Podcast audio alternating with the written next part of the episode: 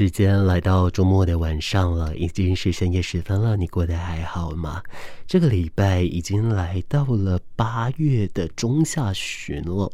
再过一个礼拜的周末，我们就要正式的跟八月 say goodbye，要迎来九月，也就正式宣告着二零二二年剩下了三分之一了。你自己有习惯了吗？我个人哦，我虽然说很习惯，但是你知道，有的时候啊啊，可能还没有到真的说非常。的非常的习惯于二零二二的步调，因为我觉得，呃，可能就在防疫的关系等等，所以我觉得一年比一年过得还要快哦。而且现在同时间，你又要防疫，然后你又要注意喉痘，你还要注意肠病毒，然后我本身肠胃不好，我还要注意肠胃的问题。另外呢，我的皮肤也不好，最近也就长了非常多的口罩痘，所以了，我在皮肤上、饮食上，我都要非常非常小心。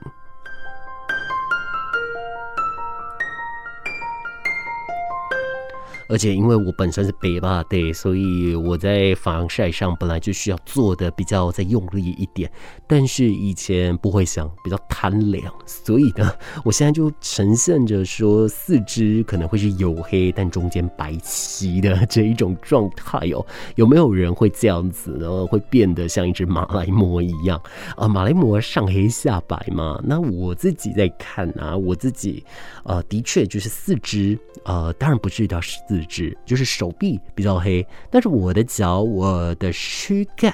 还有我的腿，全部都是白的，依旧是白里透红的那一种哦。因为我个人其实是蛮喜欢我身上的白色的，所以呃，我自己就会很用力的在做这件事。但是可能黑的速度比我想象的快就是了哦。的确，在这个大热天里面，我们要好好的照顾好自己的皮肤，或者做好防晒，真的是需要花一大番的功夫。而且如果一个没做好，身体湿湿黏黏的更难受，对不对？你的辛苦。苦我都了解，但是为了我们的健康，还是要好好的把防晒给做好哦。当然，如果可以的话，我是比较建议你使用物理防晒。物理防晒会比呃可能涂防晒乳啊这一些还要来得更有效果，而且这样子对环境其实也是比较友善的哦。所以我都是比较推崇于物理防晒这样子。那这是因为像马氏自己而言呢，其实我就是一个又怕冷又怕热的一个。难伺候的人，所以说有的时候你要我出门，我就是东西一定要宽个就奔呢 这样子哦，所以就导致于说，呃，我又怕冷又怕热，可是出门穿着外套大太阳很热啊，所以我就是找到我就穿那种超薄的外套。要不然我就是真的就是忍着不要出门啊、可能我到了晚上傍晚比较凉的，没有太阳的时候我再出门这样子哦，这样对我的身体当然也就是会比较好，也会比较呃体贴一点哦。但是如果说遇到万不得已的时候，当然就还是得这么做啦。尤其在这个夏天的时候呢，呃，你要这样子出门，就真的是会呃热到你一个七荤八素的。但同时之间，你还是可以在街上看到那个虽然热到。不行，可是还是有人可以维持着白里透红的肌肤的哦。但是他们跟现代的一个主流美学好像不太一样哦。现在我听到我身边好多的人哦，他们都追求于。小麦色、古铜色的肌肤，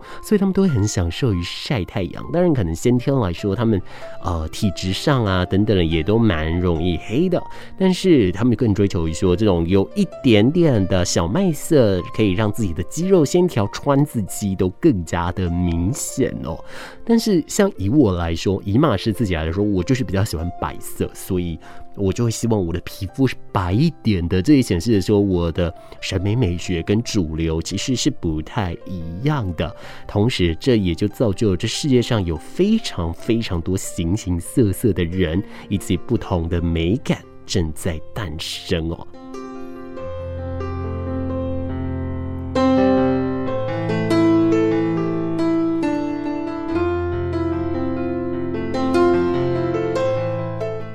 这一种美感诞生的时候，嗯，你自己会如何来选择呢？有没有发现说，哎，其实，呃，研究一下身边的朋友，他们对于心仪对象的选择，或者是说在外形上的要求，其实都不尽相同。但是每一次研究起来，你还是会觉得很有趣。像以我自己来说，我会发现哦，虽然说喜欢一个人的外形、外在等等的这个，其实是非常非常主观，也非常的呃看自己的一件事情哦。可是我发现，好像只要是姐妹头，或者是很亲近的一些兄弟党哥们这样子，诶。他们在啊、呃、清新的外形上面，啊、呃、心仪对象的外形上面，其实大概都是同一个范围的。我就想，这应该是某一种吸引力法则吧。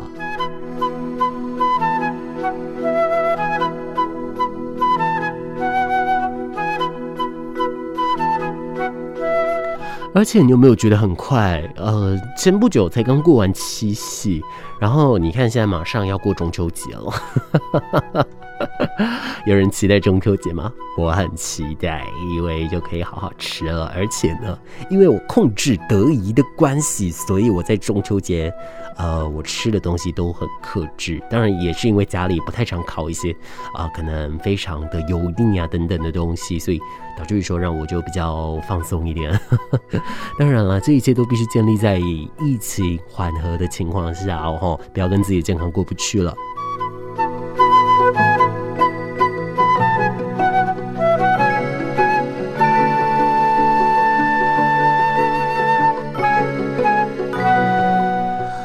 讲回我们的刚刚在讲的话题哦，也就是我今天在节目里面我想跟大家探讨的。刚刚提到了，呃，一群姐妹淘，一群好兄弟，他们身边呢，如果说聚在一起的话，似乎有一种吸引力法则。他们喜欢的、清新的这一些心仪对象的类型，好像都差不多，都会有不外乎那几个特色，比方说可能都长发，或者说比方。说特定带有什么样的一个气质等等之类的，所以你在研究这件事情上来说，我觉得这是一个蛮好玩的一个小发现，甚至是说发现久了，你会觉得这是一种小确幸。至少我会的，我会为了这种事情开心。而当然了，很多的两性专家以及很多的家庭夫妻学者，他们也就针对了这件事来做研究。但是这个效果真的是啊、呃，结果啊，非常的让人震惊哦。啊、有一位在美国的学者，他就针对了。了呃，异性恋光谱里面呢、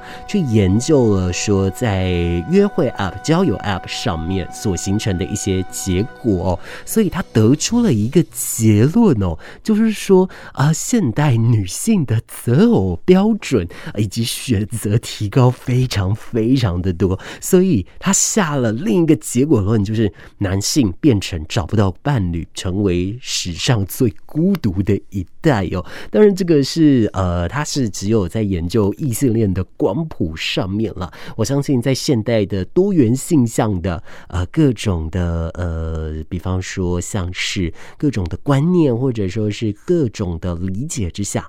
每一个人喜欢的东西都已经不一样了哦，只是说呢，在现在的这一个状态上来说，今天我们主要就讲的就是在异性恋光谱里面了。那这位学者呢，他是呃来自于美国的夫妻关系与新家庭心理学专家马托斯哦，他呢就是研究了在约会 App 还有交友 App 上面的各种现象啊，而进一步。不的，他把这一个结果刊登在八月的心理学期刊《Psychology Today》上面哦。那他在上面呢，呃，提到了，就是说，诶，现在有越来越多人使用了约会的。App，那其中不乏这个男生的数量也就越来越多，而男生的用户数其实是高达了百分之六十二哦，这就同时显示着女性潜在的配对对象开始变多，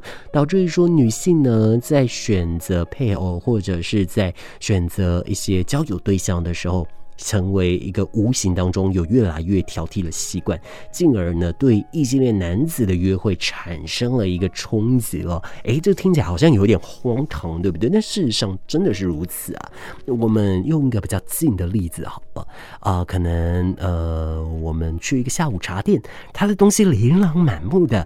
巧克力、香草、草莓、蓝莓、水果、芒果等等，好多好多，呃，摆在窗台上各种口味的蛋糕啊、马卡龙啊等等。我们的选择多了，我们或许就贪心了。我们或许有的人是什么都想要，有的是选不出来，有的就会一个一个筛。比方说，像马氏喜欢草莓嘛，那假设如果你也喜欢草莓，可能就会好，我选择了草莓这个光谱。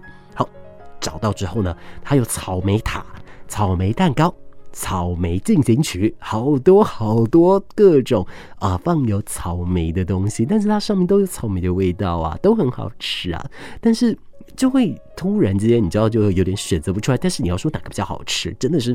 没有办法比哦，对不对？因为一来这是很主观的，二来其实这个相当的那个量来说，真的是没有办法去量化的，所以。在这一个状态上来说，这就有一点像是这样。我们的选择多了，我们自然都会有一个呃，无形当中、潜移默化之中，我们都会选择啊、呃、一些更优质，或者是说嗯更加自己喜欢的那个方向哦，导致于说我们的选择权变多，也就越来越挑剔了。好，那这个研究还有另一个我觉得很好玩的结论，就是说呃，他发现了，尽管女性呢在寻找异性恋男性的这个伴侣啊。它的标准越来越高，但是在澳洲的研究也发现，随着年龄的增长哦，男性也会将受教育程度纳入的择偶标准哦。其中呢，呃，四十岁以上的澳洲男性是最注重这个相关教育程度或者是学习层面的一群族群哦。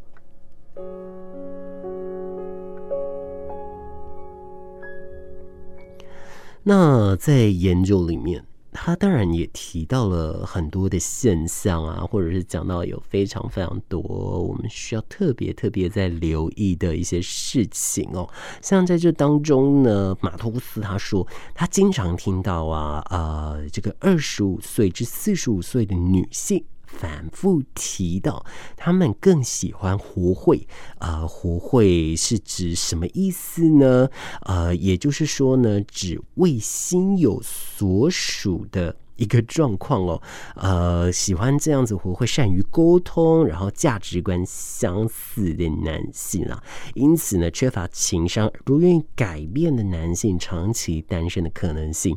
也就越来越高了哦。那它同时呢，也就提醒着，随着这样子整个结构的诞生，还有整个结果的推演出来呀，啊，这样的情况甚至有可能会越来越糟的。可是马托斯他也进一步的说了，建立情感的连接是维持健康长久爱情的命脉。可是普遍而言呢，绝大部分的家庭或者绝大部分的教育系统，并没有教会男孩来学习这些技能哦，导致于男性在情感当中是容易受到挫败的。不晓得大家有没有听过一个词叫做 “Sugar Daddy”？那可能在台湾来说，这个字是有一点污名化的，但是。呃，就我自己去查询，我发现这是一个非常有趣的一个现象哦。在欧美，尤其在美国、加拿大那边，呃，似乎是蛮盛行这种 sugar daddy 的方式的。但这个是为什么呢？我看到的，呃，就是说他有相当相当多的人是用正派，是把它当成一种工作在做的。他就有一点像是很多的企业总裁 CEO，他想要谈恋爱，但是他不知道怎么跟。异性相处，因为在他的成长经验里面，并没有人教他，所以每一次当缘分来的时候，总是会让他从手中划过，所以他就使用了这种 Sugar Daddy 的形式，可能呃，或许让呃一些年轻的女学生打工啊，或者是说呃协助他们做课业上的辅导等等，但是这一些女性呢，她们。来教这个呃 CEO 怎么样的来做呃一些呃可能比较适宜的举动，或者是合适的沟通啊，亦或是穿搭以及观念的厘清，这一些呃这个是我自己看到有非常非常多的一个状况哦，所以或许这也是为什么人家说在美国、在加拿大甚至在欧美，哎，比较会盛行。这样子的，嗯，一种形式吧。但当然，在亚洲比较保守的民风底下，似乎我们是比较难以接受的。但是，我想提醒大家的是，任何事情都有它的一体两面。那啊，不要往呃邪恶的方向去，往善良的方向来走，也不要过度的把人家给污名化。我觉得这都会是一个比较好的循环哦。好，那呃，整个一个统整出来啊，他就是会提到说，呃，单身的男性哦，呃，在使用这个约会 App 上面，如果说呢，他没有做一定程度的改变或是改善的话，其实他就有可能会一直单身下去，而且这个情况会越来越严重，导致于说现代的男生会成为史上最孤独的一代哦。但是他这当中，他也是得出了这一些结论，他有统整出这些原因哦。那稍后呢，我们再把这些原因再好好的做了一点统整。而接下来，我想要跟大家来聊的是关于说男性在压力上的这件事情，因为。呃，这个礼拜我们有看到非常多令人心碎的消息，这当中不乏有一些呃男性他面对压力或者是面对情绪上的困扰，那也有的是因为意外，有的是因为各种各种的一些生活上的现实原因，但不管是哪一种，我觉得该做好的防护网都应该要做好哦。所以等一下下一个阶段呢，我再把。这呃，这一些跟感情相关的事情做一点同整之后，我们要往下一步，也就是壮年男性他的忧郁比例激增这件事情，再一次的来做探讨了。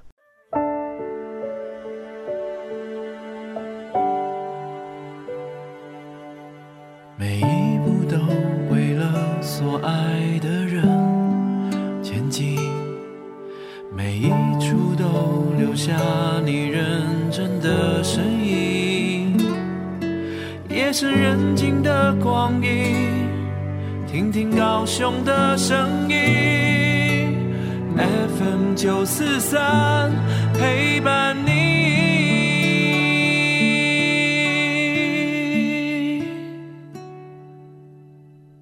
现在来到周末的深夜，你继续收听的是《玻璃星球》，我是马氏，马来莫的马氏馆长的士。在这个大热天里面，其实外出要穿外套真的是很折煞人。但是如果为了防晒，为了美白，似乎就是如此的。但是现在人真的只追求于美白吗？有的人会想要小麦色，有的人想要古铜色，每一个人喜欢的都不一样。算是也就相对应的说有不同的美美感，但是根据我们节目上半段所说的，在美国的心理学家马托斯，他研究了在异性恋光谱当中使用了交友约会的 App，他在上面发现了男性的用户高达了百分之六十二，而这样的一个情况就显示说异性恋的女性她潜在的配偶对象选择就非常非常的多，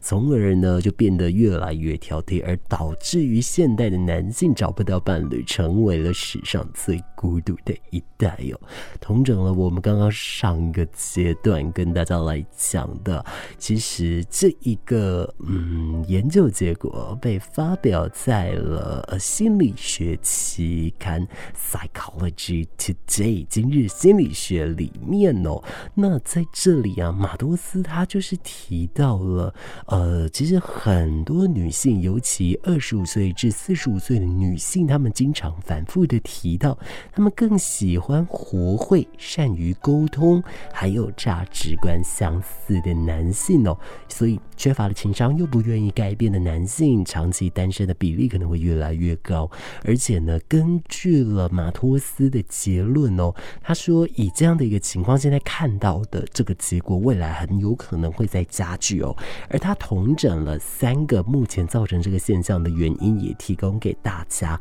让大家可以多加的注意了。首先呢，他认为呀，啊、呃，就是使用了交友 App、约会 App 这一个事情那变得非常的普及。那在上面用户绝大部分都是男性，女性用户的选择远远多于男性了。那也因此，男性在网络上交朋友这个竞争其实就变得非常的激烈，要与心仪的对象面对面或者是配对到的几率，当然也就大幅减少了。第二个呢，则是指女性在选择变多的情况之下，变得更加的谨慎了。他也就透露了，马头斯他说，在自己的社交平台 TikTok 有直播节目，那每个礼拜有数百名的网民交流，他们就会发现了，二十五岁至四十五岁的女性就更倾向于感情丰富、善于沟通、价值观比较相近的男性了。第三个呢，则是指男性的恋爱技巧有明显的差距哦，他们总认为呀、就是维系恋情、练习感情。是一个长期而且健康的命脉哟，可是并不是所有的人都掌握了这项技能哦。尤其对于异性恋的女性而言，不是所有的异性恋男性都懂得这各种奥妙哦，所以都没有办法解决他们的需求或者解决他们的慰藉了。所以啊，就会导致约会的减少以及单身的延长哦。在这样子的一个部分，也。就形成了男性成为了最孤独的一代，而拍拖的几率当然也就随之而增加了。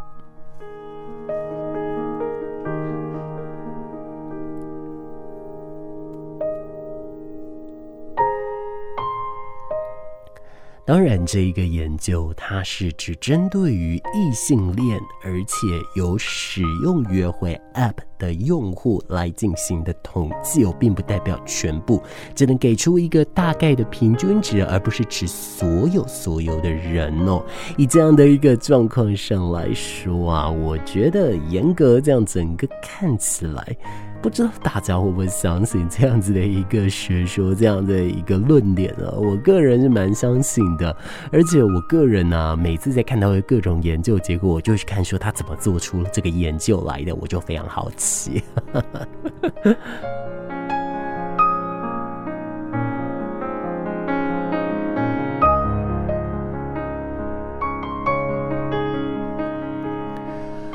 好的，那的确哦，呃，如果说我们建立在这个研究之上，如果说现在男性真的比较多都是单身万岁的情况之下的话，是不是代表着他心理上有一些压力？其实好像不太知道怎么样去宣泄呢？其实男性的忧郁这件事情，有很多很多人都在提，男性壮年男性他们的忧郁比例最近也都在激增，这件事也是我们一直都。注意到的，可是到底为什么呢？可能呃，或许是伴侣呃亲密关系的压力、家庭、工作等等这一些非常非常多的原因，而形成了这一些的影响哦。而呃，专家呢也就特别说到，做一件事情是有助于康复的，这个就承袭了我们过往几个礼拜我们所提到的内文了。但这当中，我们其实讲过了一个研究，就是在德国的医学大学。乌尔姆大学精神医学系这边呢、他们跟这个乌尔姆冈兹堡区的医院呢做了一份研究。那这一份研究做了什么样的一个事情呢？我想等一下在节目当中，我想要再细细的跟大家来讲，因为我终于找到了这一份研究它的大概的一个简介了。等一下再在节目中跟你来分享了。它不影响未来，充满信心与期待，爱一直存，时代，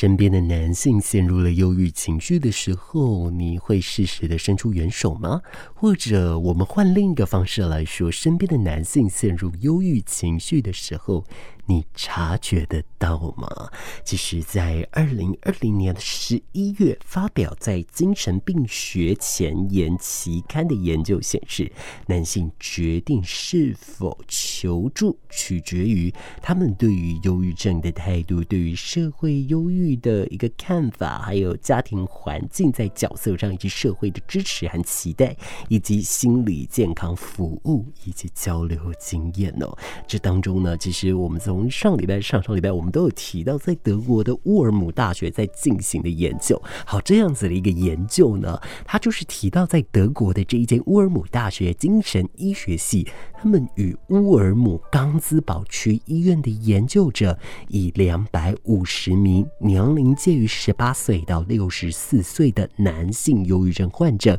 他们来进行潜在的类别分析，并且借以选定了三种类别的男性角角色特质取向以及工作相关态度的组合，并且呢，他们从每个类别中选出了四名代表，总共就是十二个人，来接受十二次的口述历史访谈，以及做出质性的内容分析了。那得到的一个研究呢，就会提到说，男性角色的规范啊，会影响他们对于忧郁症的态态度以及寻求求助的决定与否。那这一些角色规范让他们轻忽了自己的症状，想要解决自己的问题，或以工作为先，而不愿意或者是延迟就医，而导致于说，呃，甚至有一些心理疾病，他们甚至都认同了这件事会有污名化的一个状况了。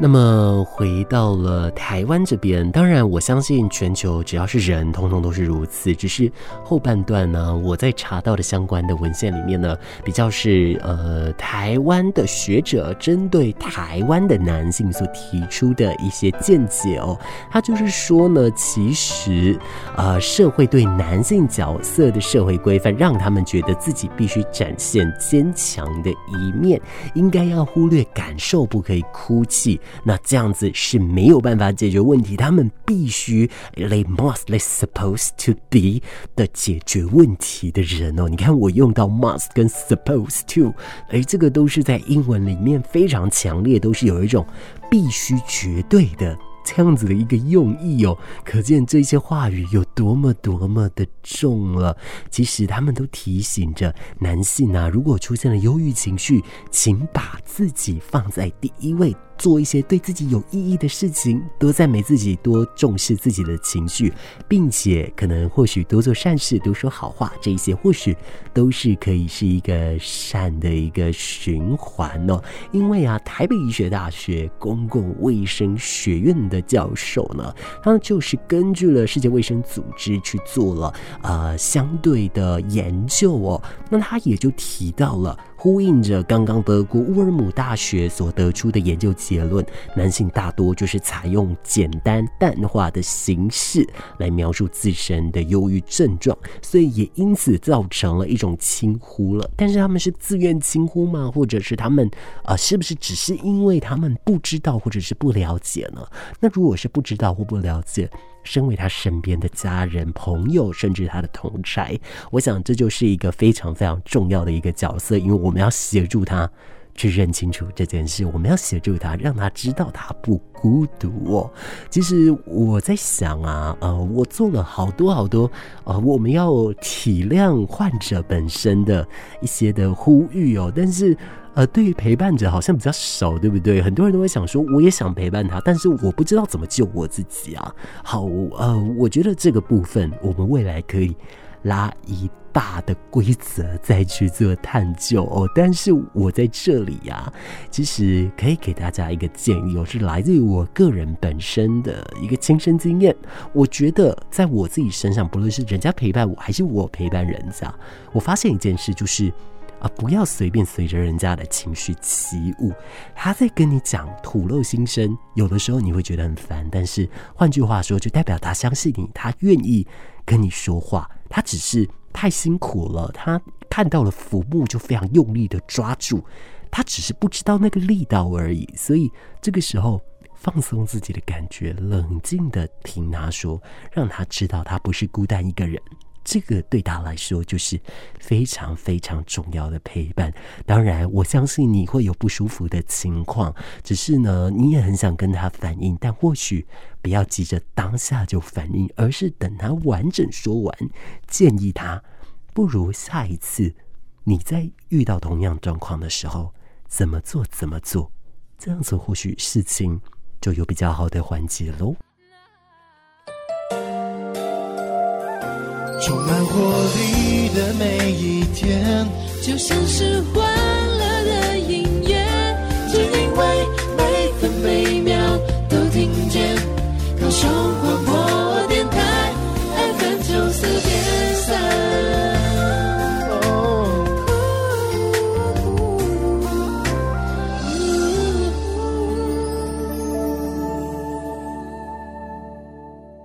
时间来到了最后了，玻璃星球该跟你说一声晚安喽！非常感谢你今天一个小时的陪伴，而在节目这里，我也非常开心，非常幸福。我们就相约下一次空中再见面，晚安喽！